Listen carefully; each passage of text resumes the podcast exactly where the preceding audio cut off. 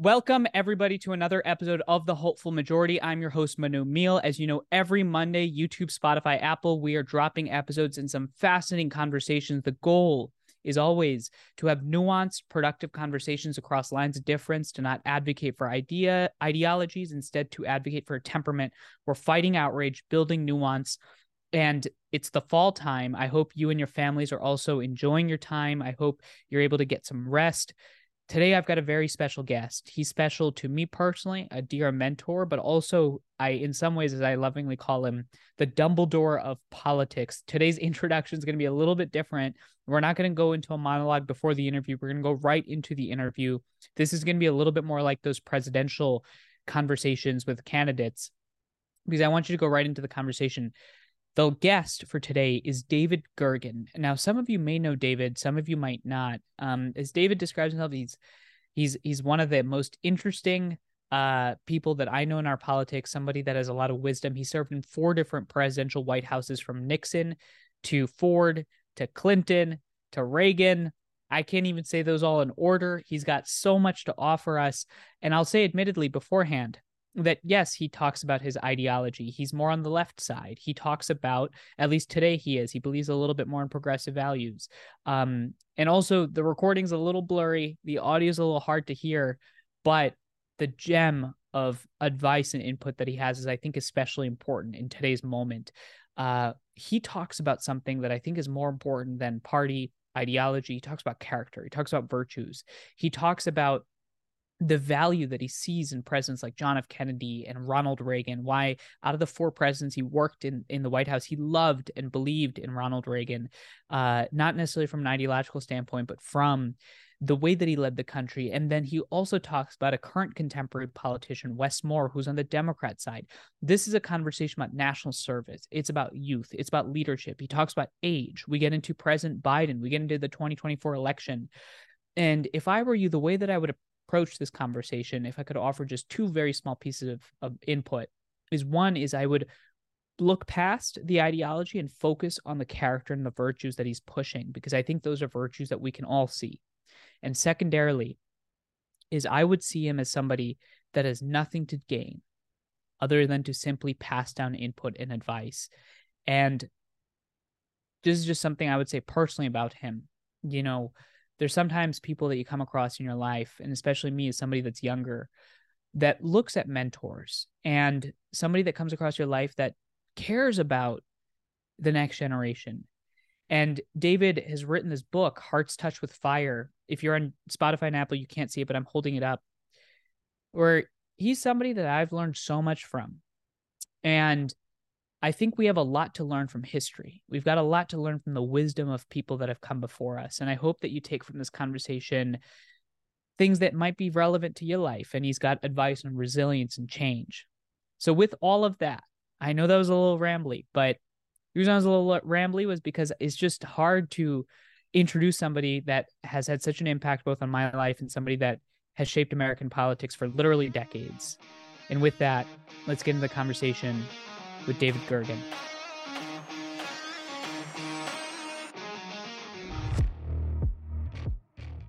David Gergen, welcome to the Hopeful Majority, sir. Hello, Manu. Good to see you again. It is. What? It is good to see you.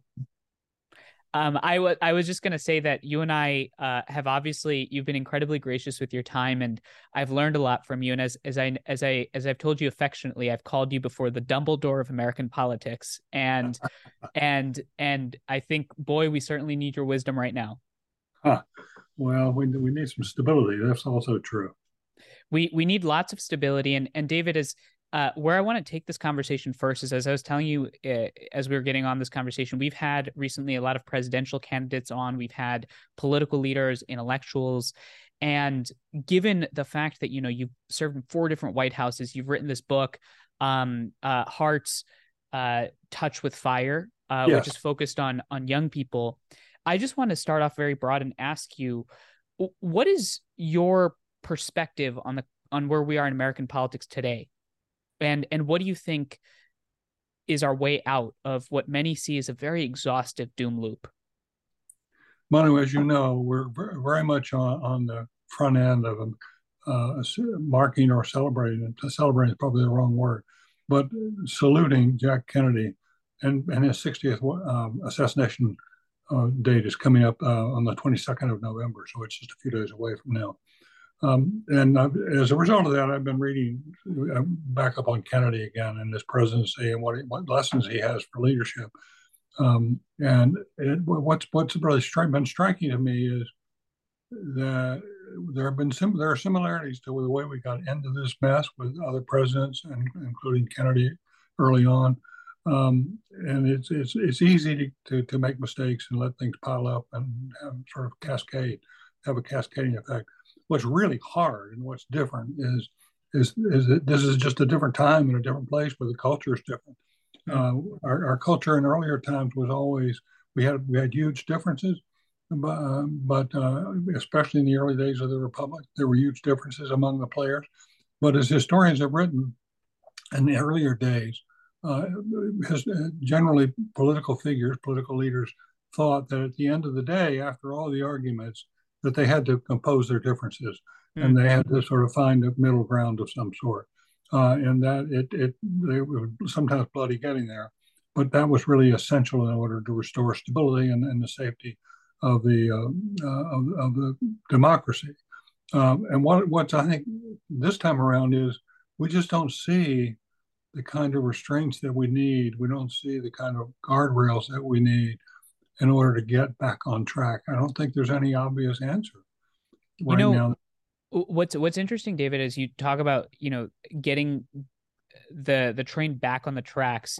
You, yeah. you you said this really insightful thing to me once, which is that all of the presidents, you know, prior to Ford had served in World War Two in some way. Yeah, you know, right. You'd mentioned John F. Kennedy. You'd mentioned uh, uh, this generation of of people that had been in the military. You talked about George H W. Bush. Right. What do you think differentiated the presidents of the past from the presidents of today? Well, I think one of the biggest differences is is is this military service. We had uh, seven presidents, starting and a, and a new young generation coming into power uh, in nineteen sixty-one when John Kennedy became president. Um, and we had he was the first of these the military presidents, people who wore an active duty uniform. I mean, Eisenhower obviously had a huge. Um, he was a huge. Um, general and earlier than that. But so, so but Kennedy kicked off with the young generation of, of leaders, and they were all, every every single one of the first seven presidents from Kennedy on through until through George H W. Bush, all seven of those presidents wore a military uniform. Six of them were in the war itself. Uh, one, Jimmy Carter, was too young to serve. He was in the Naval Academy as the war ended, uh, but he went on to serve honorably in the Naval and in the Navy. Um, and so they, there's a code of honor that goes with being in the military. There's a, also a set of a discipline. There's an expectation that this is going to be, you're, you belong to this community, uh, and therefore you ought to observe certain kind of standards. Um, and that, that that that period of time when World War Two presidents was, was a, in, effect, in, in fact, one of the high points of American presidency. It was it was a good it was it was very well done, and and that that generation those those seven presidents, when what they left behind was was a magnificent legacy, and that is uh, America was the strongest nation since the days of ancient Rome mm. in terms of, in terms of political, um, military, economic, um, and cultural influence. Um, it, we were we were a powerhouse. There, that's not true. With with that that that sort of period sort of came dwindling to an end, and we and we moved into the modern uh, phase. And what we now see, Manu, just take one more second. What we now see are we've had five presidents in a row, none of whom has served in a political in a, in a military uniform. Uh, there was one, uh, and give him credit for this, uh, George W. Bush uh, was in the Guard. Mm. But there's something different from about, you know, defending the great state of Texas from the state of Oklahoma. It's a, it's the way we ought to judge our presidents. And, you yeah. know, and I do, I do think there's not a sense of um, collective uh, responsibility. Yeah. Uh, so in, in, today. on, on this phrase of collective responsibility, I mean, I'm sure some people are listening to this, and I and I know that they're not thinking, well, what what David's saying is every president should serve in the military, but I think there's a deeper message there, which is that what you're essentially saying is that these presidents had a commitment to something bigger than themselves. Yeah. Um, yeah. How do you think we can inculcate that sense of service? And why do you think that's missing from the people today? Good. Well, I, I've become a great champion of, um, uh, along with a number of other people, uh, for national service, uh, a, a pro- project that would uh, that tells people, in effect, or sets a standard for the culture, and that is, uh, we tell young people coming out of high school, Um, you know, that you that you have a choice. You can go on to college or go on to work. But what we would like to ask of you is that somewhere along the way, when you're young, you give a year back to the country. Um, and through, in that year of service, you also begin to reduce your college debt, uh, or erase your college debt. Uh, but you you you you live with and work with uh, people who are not like you, who didn't come up the same with the same zip code. Uh, and don't come out of the elite. You got a much, you got a much better mixture, uh, and I think I think that would serve us well. I would note, I would note, Manu, people have talked about uh, national service for a long time, all the way back to Big Bill Buckley, the conservative, who argued it ought to be it ought to be um, mandatory. Everybody ought to be required to spend mm. a year, and and he was conservative. Yeah, yeah. Um, but I, I think that, that that's just not in the cards to have everybody do it on a mandatory basis, nor do I think it should be early on.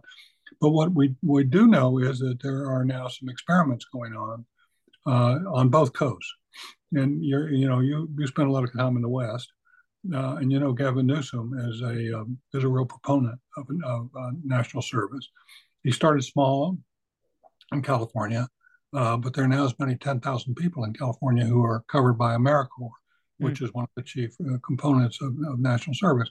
So on the, on the West Coast, we have a significant uh, effort underway. Yeah. Uh, and by the way, Newsom is reaching out to other governors. There are conversations right. going on with other governors about whether they might pick up some of this. Uh, on the other coast, on the East Coast, where I live, uh, you know, hearts are on fire again, this time for this young man named Wes Moore, who is, uh, I think, one of the most promising political figures I've met in the last twenty-five years. Wes Moore. Yeah, Wes Moore. I, I don't know whether you, I think probably a lot of your, your viewers and listeners uh, won't know anything about Wes Moore, which is, which is fine. They will. Well, that's day. Why you're here. Well, one day, so what I mean, let me tell you a story, because I think it's one of the just, I'm I'm a big, big fan of Wes Moore. Okay. Um, we'll have to bring him on. He, yeah, you, you, you do. I, I guarantee you, you you'll have a terrific program uh, because he's extremely thoughtful. And um, Wes is black. Uh, he grew up in um, in poverty. Uh, his, his dad disappeared very early. His mom brought up, you know, was a single mom. Uh, and Wes, in his very early days, uh, was rambunctious and defiant and angry at what had happened to him in life. Uh, and he got very involved in gang kind of, kind of effort, and he, and he was in handcuffs by the age of twelve, mm. uh, and it looked like he was going to spend his life in prison. And his, and his mom to, to sort of did a Hail Mary with him and said, "You got to go to a military academy," which he did. He went to the he went to the Valley Forge Military Academy in Pennsylvania, uh, and that that changed his life. Mm. At first, he was he was rebellious uh, against it. He didn't like all the The, the requirements, in the sense of, you know, you you, you belong, not, or there's this authority you have to listen to. He didn't like military sort of life. He tried to escape. Um, he was brought back several times, and eventually, it, he came around to it uh, just through the, through his life and in a few years. And he then went on and got himself into Johns Hopkins to get an education, which is a terrific school, as you know. Uh, and at Johns Hopkins, he got a Rhodes Scholarship. Right. Uh, and, and with that, he was launched. Um, mm. And he, he was went and worked some in private equity. Uh, didn't like the um, equity, didn't like the private sector, uh, but eventually got over and became and, and got a White House fellowship, uh, which uh, which was uh, very prestigious, and gave him another year. That's a grand year of, of national service uh, for somebody. Um, and eventually, Manu, he wound up Uh, being recruited by the Robin Hood uh, uh, program in New York City. Robin Hood is the largest yeah. anti-poverty or, uh, nonprofit in the in the city, uh, and um, he was uh, he was um, hired by them to be the C E O, mm. and mm. ran that for like seven years. And during that time, I know, I know you need to move on, but just to finish this off. Toward the end of that time, he was approached by his friends who said, you know, Wes, you really ought to run for public office. Mm. And he had never run for anything. And he said, okay, I'll give it a try. And then he went out into the Maryland primary first, uh, a couple of years ago. And in a heavy field, seven, I think there were ten people, including former um, C E O of, this, uh, dem- of the uh, Democratic Party. Um, and it would look like he, I mean, he started out like two percent in the poll. And he climbed his way up. He climbed his way up and he wound, he wound up winning it, swept it by eighteen, twenty percent. And then in the general election, he swept that by eighteen, twenty percent. And now he's, now he's governor. Yeah. Uh, so, and, and, and, and last sentence. Yeah, yeah. He has two objectives that he outlined in his inaugural address. The first is to address childhood poverty, because he thinks that's the link to so much else. The second, national service. Mm. He'd like to try and make that uh, central to his administration. And he's just uh, launched a program in Maryland with the legislature uh, raising money for exactly what exactly that is. And that is to tell high school students coming out, we'd like to develop an option for you. If you would like, you can come and join service for, and you do that for a year and you're going to have all sorts of other benefits. Well, you know what's particularly powerful about that story, and I actually don't want to move off of Wes, David, because I think there's something interesting you're saying here. And obviously we have listeners from the left, the right. We've had right. candidates on from the left, the right. Um, but I think you're making a deeper point, which is not so much about his politics, but about his character. Could you could yes. you could you outline and use Wes as a character for what you specifically see in somebody like him, irrespective of party, that we can learn from to assess other candidates? Because you've served four presidents, so you have an understanding of leadership. Yeah, let me let me just add one co- coda um, to what I was just saying in terms of his life. One thing that I left out that that became very important for me, and very important in thinking about him as a Democrat, activist Democrat. This is a guy who volunteered and signed up with the eighty-second Airborne. He put it. He, he was parachuting into, into into warfare. He was a captain, and he stayed in. You know, I think he was in three years or something like that. He put his life on the line for the country, mm. and he's a pro- progressive. There's not. I don't think there's a much better combination than that. And the, and the values that, that they represent on both sides are quite important. I think there is a, a real uh, sense that character matters, uh, that honesty matters, that a, a willingness and an empathy for the other guy matters. You, you that if that if we're going to be serious about getting ourselves out of this jam, uh, we've got to do it in a way that's going to be respectful. Mm-hmm. Um, uh, you know, I, I I think you and I are probably well over on the left side. We've got to be willing to to um, reach out and find people and find there there there are elements that I think are already out there that we could we could do more together with. Yeah. Yeah. Well, I, I would say uh, that I'm not necessarily politically uh, that left or right these days. Honestly, frankly, I'll mm-hmm. tell you, David, I think most people my age are just confused about what's going on. I, I, I would describe myself the way that I think a lot of people describe themselves, which is just like politically homeless. And yeah. and I and I want to I want to run something by you. Okay. So you've talked about leadership. You've talked about somebody like Wes as somebody that you see as a potential role model, irrespective of party. Yeah, right. Uh, the question I have for you is a lot of people my age have thrown around questions around age as well. And it's something that's come around President Biden's candidacy. Yeah. And one of the most interesting things I saw from you, the humility you had, man, when I saw you talk to The, a, a conference last year in New York when we first met, you talked about age and you talked about, uh, I, I think, frankly, you just said something like, and I want you to talk about this a little bit. You said the boomers need to get off the pot and it's time for, you know, the next generation to step in. Could you speak yeah. to a little bit of, of that and, and what you think about age and the role it plays in our politics right now? Well, I, I think it, I think it plays a central role in our politics right now. We have an, we have a generation that by all by normal standards would already have started leaving the, the stage by now. Uh, and there, there, there, a lot of the members of the old generation don't want to leave. They, they, they're clinging to power. They're, they're holding on to the curtains in the, in the uh, Oval Office.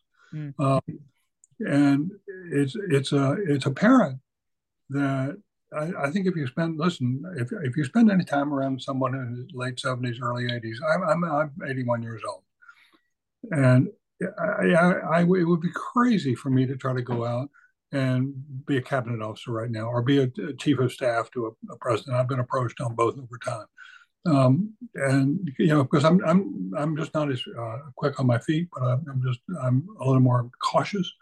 Um, and I think it, you you require in the in the presidency in particular a certain boldness and a certain vision of you know capacity for vision and lifting people up, which you need. At the same time, you can be anchored by your principles and by and by your sense of character and honesty. You know, which, which so you get a nice balance in life. Uh, but I, I, I we're we're entering one of the most complex periods of time in our nation's history. That and, and we're in a country now and in a, a culture that changes overnight. Mm. Things are, the things are evolving so quickly. You know, uh, I mean, three three weeks ago, five weeks ago, who the hell would ever have imagined we'd have the kind of uh, brutal warfare that's going on now in in, in, in, the, in the Middle East? It looked like we were coming out the other direction. Things mm. were settling down. The the the Biden administration itself, you know. Uh, proclaimed it shortly before the warfare broke out, you know, how we were moving into this quieter period and more productive period with the Saudis and, and with others in the Middle East. Um, you know, so mm. I, th- I think we need we need individuals who are really, really dedicated and are but are empathic, but also are adaptive, who know, who can adapt quickly to the changing circumstances.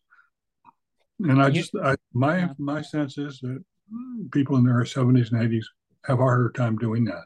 Well, I'll tell you one thing, David, which is the reason why I actually wanted to bring you on. And this is what I've deeply, deeply appreciated about our relationship. You know, we've had four or five conversations and the knowledge I've took from you. And I think there's something about this intergenerational concept where you take the curiosity and energy of younger people and you take the wisdom and experience of older folks. And exactly. That creates a very potent combination. Um, I agree totally with that. There, there was this quote that I, I mentioned to you um, to just elucidate the respect for our relationship. You know, R F K once said, a year after J F K's death in South Africa, he said, you know, youth is not a time of life, it's a stage of mind.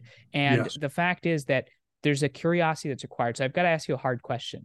Sure. Um, Should President Biden be running in twenty twenty-four? Uh, I, I have enormous respect for President Biden. I think he has been a, a, a very decent president. He's a man of decency. Um, and, uh, you know, I think he was better prepared for to be president than almost anybody we've had in recent years.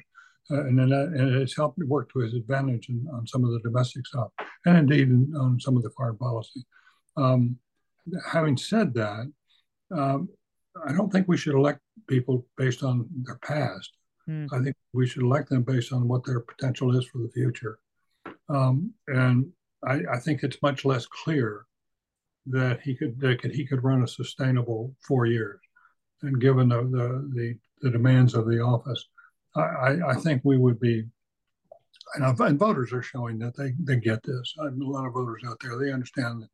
You know, that, that when you get older, things change. I mean, they or they don't always change, by the way, because I, I just as I was turning eighty, a friend of mine said, you you got to remember, David, that sixty is the old fifty. We all agree on that.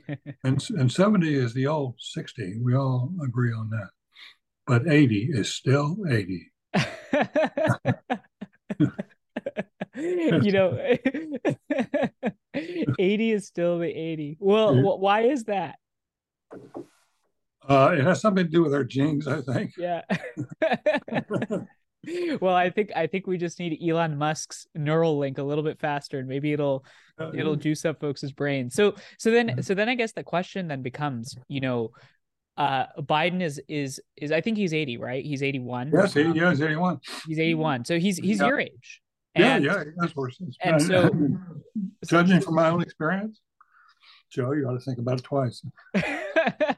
so, so then, so then, from more of a practical matter, I, I, I know that a lot of the conservatives listening to the show are going to be really happy to hear it. They're going to say, David said Biden should think twice. I know a lot of liberal f- people on the show are going to say, yeah, I mean, I can see age is a real issue. That poll just came out where it showed Biden, you know, down in five different battleground states compared to right. President Trump. the the natural question becomes, what would your advice to the Democratic Party be, given that's where you sort of see yourself politically, uh, given the short timeline? What's the practical implication of what you're saying? Let, let me let me be very clear. I, I think it's not only Biden who, who should, it would be wise to leave the stage, but cut Trump. And Trump, Trump is completely off the off the rails in so many different ways. And I see I see no prospect at this point of him changing and becoming becoming a really effective eighty-two-year-old leader. I just don't think it's going to happen. Yeah, so you've um, got this age issue on both both sides. It, it, age issue on that, and you know, it, I think it's prejudicial to say, well, one is kind of when they're sure. both, and when Biden's a little older, but nonetheless, um, you know, Trump is sometimes showing showing the behavior of a five-year-old. Yeah, uh, and so whatever.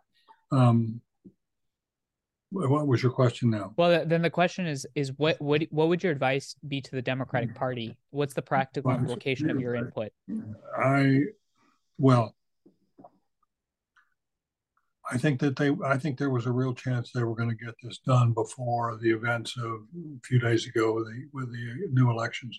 They, they, that gives the the elections and how the abortion issue played out, and how people showed how many, how many voters in red states. You know, looked like a place like Kentucky, a really, really good governor, Andy Beshear, was was elected there, but he's a, he's a he's a blue guy in a red state, um, and there are not many people that can do that that kind of thing well, um, and and I, I think he's one of them.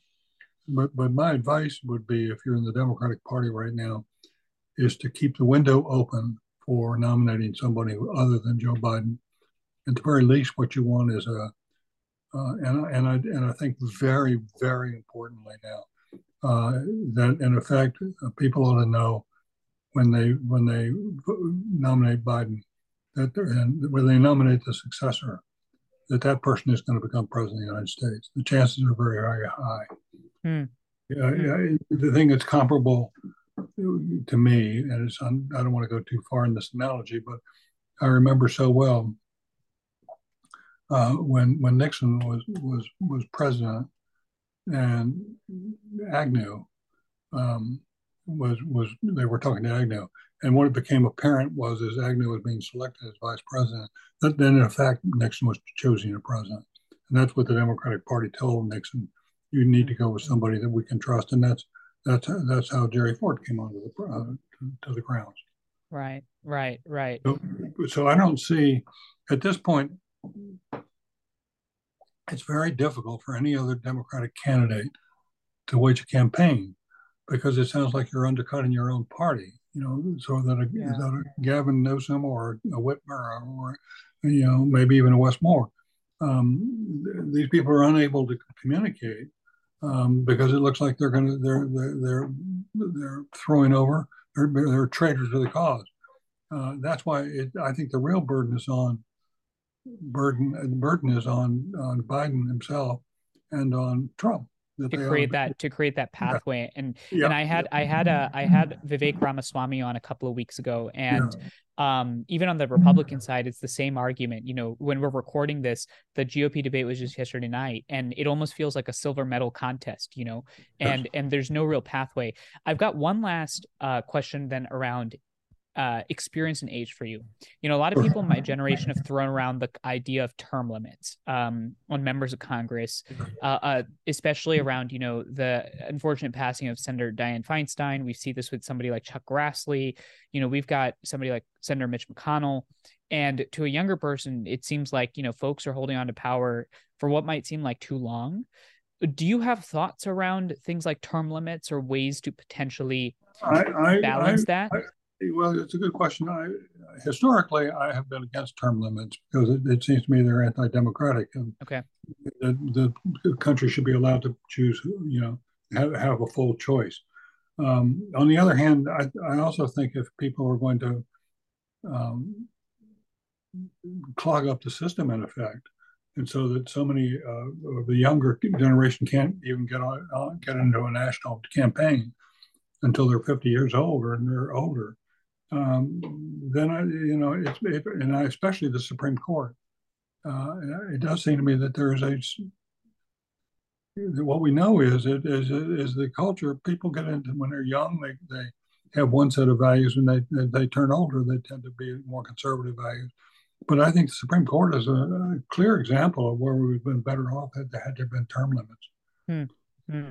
Okay, so I want to now shift this conversation, the remaining ten minutes we've got, to something sure. totally different from politics, which is your okay. life, uh, which is what I what I find find uh, both inspiring and something I know that you don't like to talk too much about. But I want to I want to I want to mention the fact that, for example, you served in the Navy, you served in four different White House administrations. I was just talking to my friend and producer about different questions to ask you, and one of the questions that immediately comes to mind is you had four different administrations. Did you have a favorite?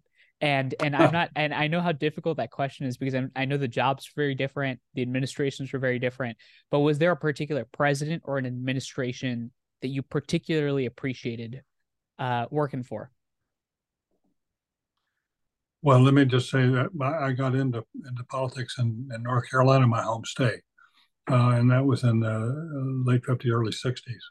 Uh, and I got very involved in civil rights there, you know, which was, a, uh, as you know, content, contentious issue of the, of the time. And as a result of that, I was in, in civil rights. I got, I got to know and work for someone named Terry Sanford, who was our young Jack Kennedy, who was governor of the state. Um, and in my time working with him and for his administration, frankly, was the, the most satisfying of any political job I've had, because it was really, it was at the state level, and you could see the people, you could talk to people. It wasn't all sort of done, you know, remotely through um, social media or anything like that. It was really honest to God. And I and, and we we had a measure of, um, of peace in, in under Terry um, and progress that made a big difference. It was so-called New South. Um, and I, I've had presidents since that I'm, I've been well, honored. Well, actually, actually, there's something I want to hold on there that you just said. You went to my question where about presidents, and you talked about a local state office, right, or a governor. Yes. And one of the things we often hear is the power of local politics, right, yes. when given how national everything is. Could you speak a little bit to why you think it's important to do local? Um, sure. Yeah. I, I, I think it's vital. Uh, that people spend some time at the local level, because that's where the real action is these days. With so much uh, paralysis um, uh, in, in Washington, uh, I, I tell young people, I used to tell young people, uh, go to Washington, spend two or three years, really get to know how the country works. Well, I don't tell people that anymore. I said, if you've got a, if you've got a particularly special job, you, you have a chance to work for somebody who's, uh, who's really special, or you have a chance to work on an issue that's really special to you, such as climate, or such as race, or poverty, and all the other issues, diversity, and the issues we think about. Um, but I do think it, um, it, it it helps you a lot to get grounded in the in the values and how people not like you, people who run for office tend to, you know, have fancy degrees. Uh, and it, at some level, you, you've got to get beyond your fancy degrees to sort of how do, how do regular folks live? Mm. Well, how do they think about it? How, how, how is life if you're you know in a working class life situation and you got a lot of promise, but you got all these bills that pile up, uh, and then and then you feel your whole generation is being threatened by by the dumb, stupid answers that are coming out of Washington. Mm-hmm. You know, so I do think get it, get in there and get it. The important thing, Manu, is get in the arena.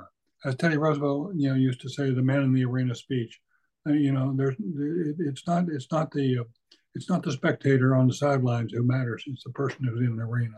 Mm-hmm. um, and I and I and I encourage people to do that. Go spend a year or two. Um, I, there, there's a big piece in the Wall Street Journal these last few days about what's going on in corporate America, and the, and the thrust of the piece is that, as employers are looking for um, new employees, they're they're finding more and more that people who have been veterans, military veterans, tend to make good employees. They tend to make mm. better employees. They don't whine. You know, they they get down to work. They got to get stuff done. They, they got to get. Stuff done. They got bigger things to worry about. You know, yeah, exactly, exactly. Um, so not that. So I don't. I'm not just plugging that, uh, the military service. I also think just getting out there and working. Yeah. Do something. Yeah, do something. Get in the hospital situation. Be a first responder on, you know, when, on, with the storms. That's why, you know, a, a President a, a, um, Biden just started a, a, a conservation corps um, as a form of service. I, I think it's really, really important to know how other people live. I went to two prestigious schools coming up, as I think you know. One, I went to Yale as an undergraduate, and I loved it there. And then I went to the Harvard Law School. So I worked in these two sort of ivory tower things. And then I got in the Navy and started working with guys who barely finished the twelfth grade. Mm-hmm. And it was such a difference. But it really helped me understand, get with the real world, you know, get and understand these the folks. That's the way you're going to make a difference. You can be, you can speak for and you give voice for. I mean, that's what Gandhi, let's take it on the larger frame. What was Gandhi all about? How did he launch his career? You know, he he went to South Africa as a lawyer and thought he was going to be a lawyer. And then, you know, and then he was discriminated against in South Africa, which really pissed him off.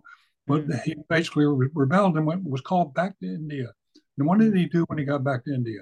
He didn't give a speech. He didn't go out and talk to people. He didn't go out and tell people what to do and how to do it. He went around the country asking questions and and sleeping third third and fourth class cars. Um, you know, uh, and he listened to the voices of the people of India. And then a year into that, he started talking himself. He started urging people to move forward. He paid his dues. He thought about it, you know, and he and he, under, and he understood. And one of the one of the things I think we haven't even really done dealt with, Manu, is I think women in America are listening better than the men are, and I think they're paying attention to what's needed better than men are. And what we find right now is that a lot of women are moving into leadership roles, which I think is terrific.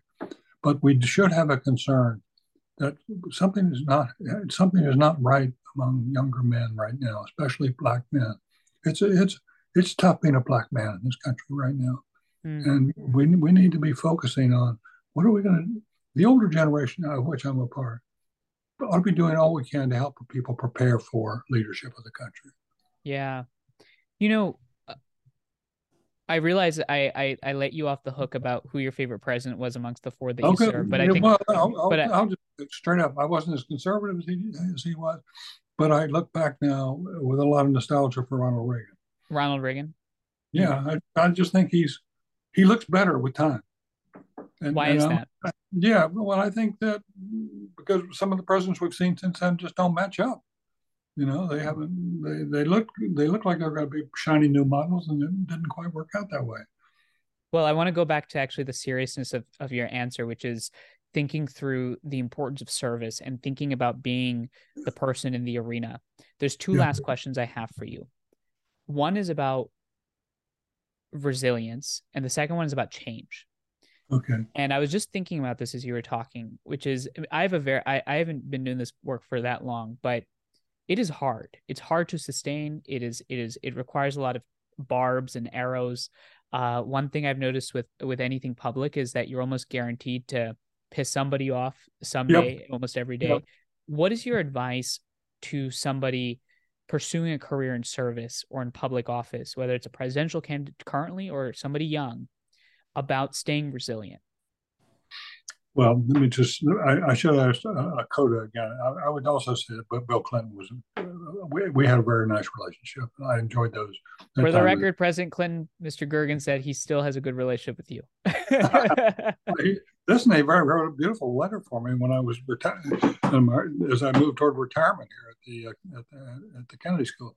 Um, listen, I, I think, I, I think more and more we ought to, um, appreciate the importance of studying uh, the classics um, and and being schooled in history uh, and understanding how often there are similarities, parallels, but uh, appreciating the differences as well.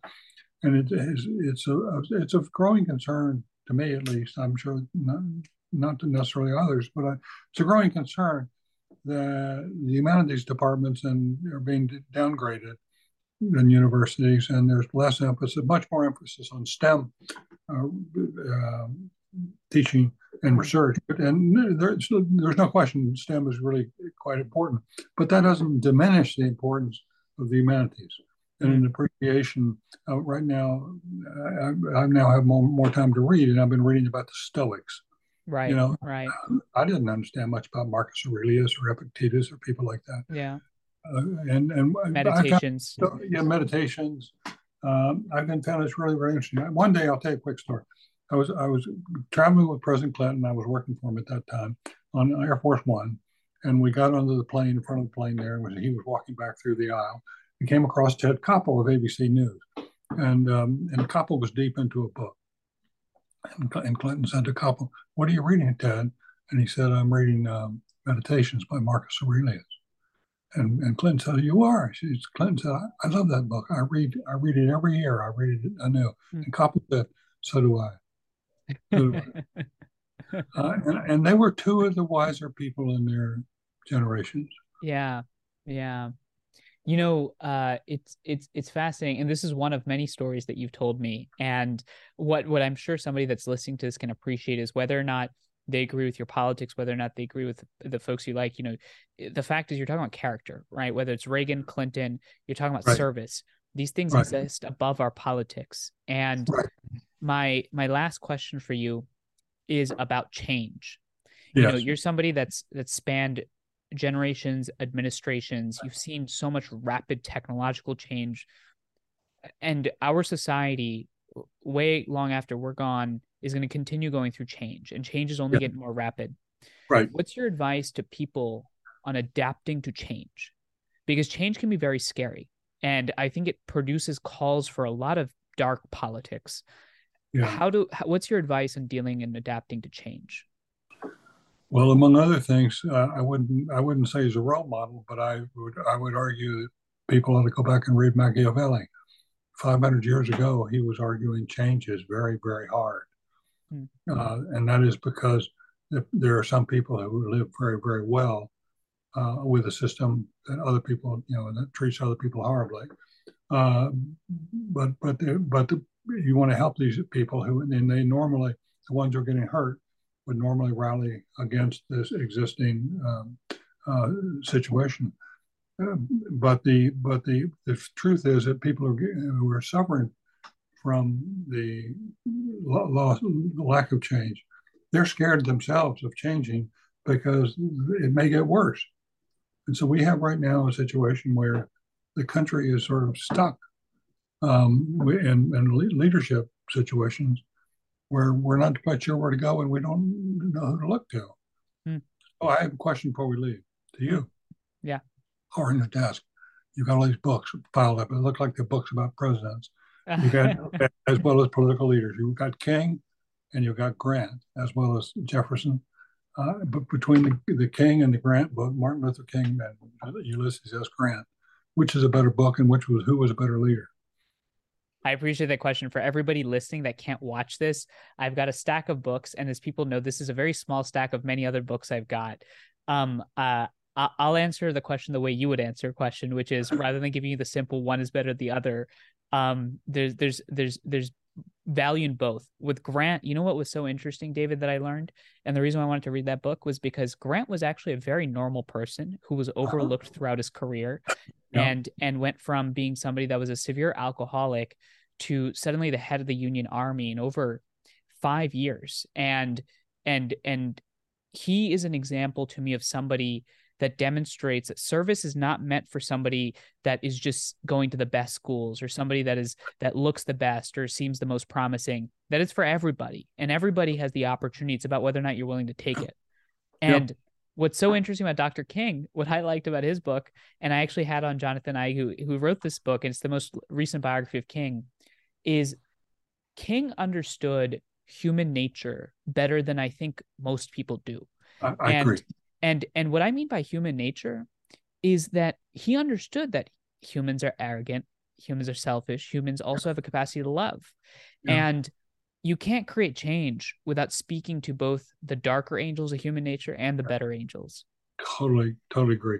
And, so I like you know, them both. One, you know, one of the best quotes from King is that you don't have to be rich to serve.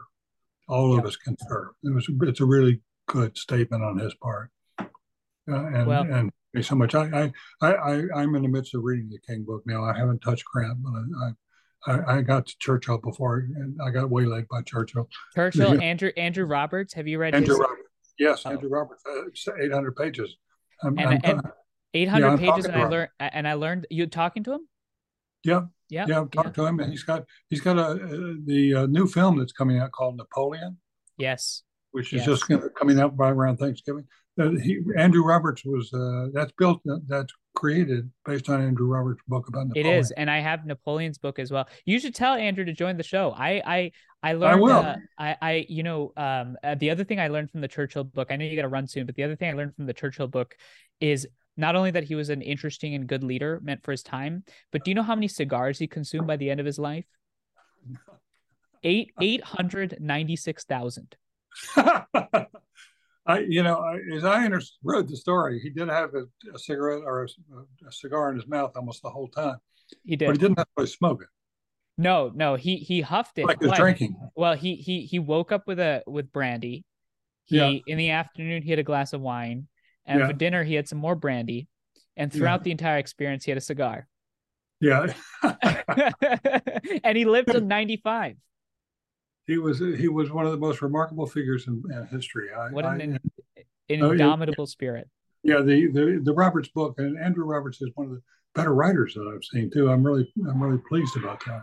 Well, la last last thing I've I've got for you, because this is making me a little sentimental. Think about legacy and and the future.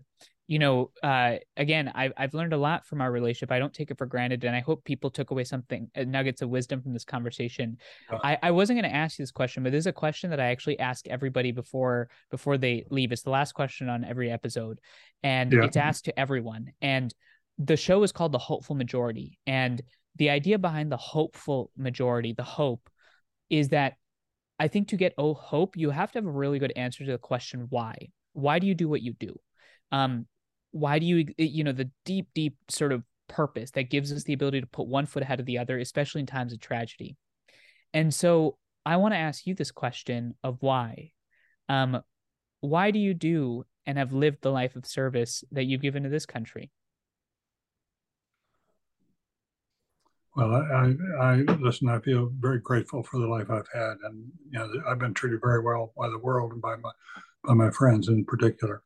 Um, I, I, I find it increasingly a sense of calling, you know, um, and and it's a lot easier, frankly, to decide what you don't want to do than decide what you do want to do.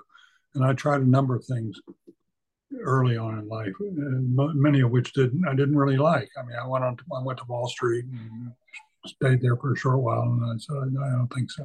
Hmm. So I, I, I do think, and that's why Hearts Touched with Fire. You know, it's it's um, people who fought. That that the title that uh, my my book, "My Heart Starts with Fire," uh, you know, comes from uh, Oliver Wendell Holmes Junior, who was a um, pro came from a prominent family in Boston, was at Harvard um, as an undergraduate when Lincoln issued a call uh, for for volunteers to to go. It was the first call for volunteers in the Civil War, and Oliver Wendell Holmes could have sold his. his ticket, which is what many people did, including his father had done, uh, but he, he decided to volunteer. Hmm. Uh, and he was in the war itself. He was wounded grievously on three occasions and left for left for dead the last time out. Uh, so it looked like he'd never make it. But miraculously, he survived. And twenty years after the war was over, the Civil War was over, he gave a talk on Memorial Day and talked about what his generation had been through earlier. And he said, you know, that people came through the Civil War. They were, they were. It was a blessing in many ways. That that, that their hearts were, that their hearts were touched with fire. Hmm. Experience of the war. I want to go. I want to tell you one last. Tell you one last thing. We cannot leave this without recognizing that many of these leaders also had a sense of humor. Mm-hmm. uh, and I found that from from Reagan to Clinton. But I, I love Roosevelt on that. I mean, I'm, I'm sorry, Churchill on that. There was a, this story that I, I, I enjoyed. Is a, a George Bernard Shaw had a play that he had produced, and he sent a he sent a note to Churchill saying, "Here, here are two two, two tickets um, to, to my play for you, uh, and to bring a friend uh, if you have one." And and Churchill wrote back, "George, um, I will try to get to your the second night of your play." If there is one. You know, the the the other humor story that that uh, I remember you telling me was the one with um, John F. Kennedy and cigars. Oh, uh, yes, yes. you want, you want to, could you close this off with telling that story too? Well, I, I can, funny. I'll, I'll, I'll shorten it some. When um, Kennedy was president, he had a, uh, you know, his, his chief, his top press officer um, uh, was a very, very funny guy, an interesting person named Pierre Salinger.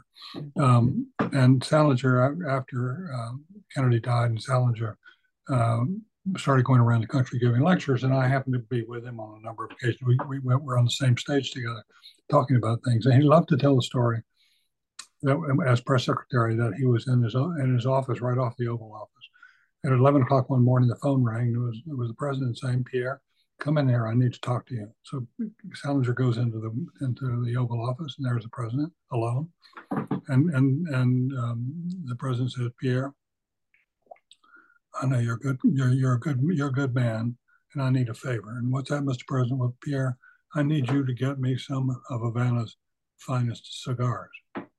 "Mister President, you know, those cigars are really hard to come by these days. You know, I, I just don't see how I can do that, Pierre. You're a good man. I know you can get it done. See you later." Next morning, eleven o'clock, phone rings. "Pierre, come in here and talk to me." Walks in. "Pierre, did you get those cigars?" "Yes, sir, Mister President. I've got all a thousand. I've got a thousand, and they're right here. I know you're a good man, Pierre." Noon sharp, Kennedy goes on national television to declare a trade embargo against Cuba. it, it's it's it's true. You know, humor gives you a sense of uh, putting everything into perspective. Um, exactly. David, thank you so much for for coming on the show. Uh, I always learn a lot from our conversations, and I appreciate you taking the time. I, I enjoy it, and I'm I'm really glad you've joined the or you're in the arena. Stay there. We need you to do that. Thank you, sir. I appreciate you. Okay, you take good care. Well, thank you so much to David for coming on to that conversation. I know that the audio is a little tough and the video is a little tough, but I know the ideas were there. And that's what matters, is it's ideas and virtue and character over party. This conversation was something that spanned, I think, politicians and Joe Biden, and spanned people like Ronald Reagan, and it touched on the current moment we're in today. And we talk about polarization and how young people get, get involved. I hope you took something from that conversation. Remember, every Monday, YouTube, Spotify, Apple, we come at you. Remember, if you're on Spotify and Apple, review the podcast. If you're on YouTube, leave a like, subscribe. We're building this majority together because, as David said, there's a hopeful majority of people out there that believe in a better temperament and believe in a better tomorrow. So let's build that together. I'll see you next week.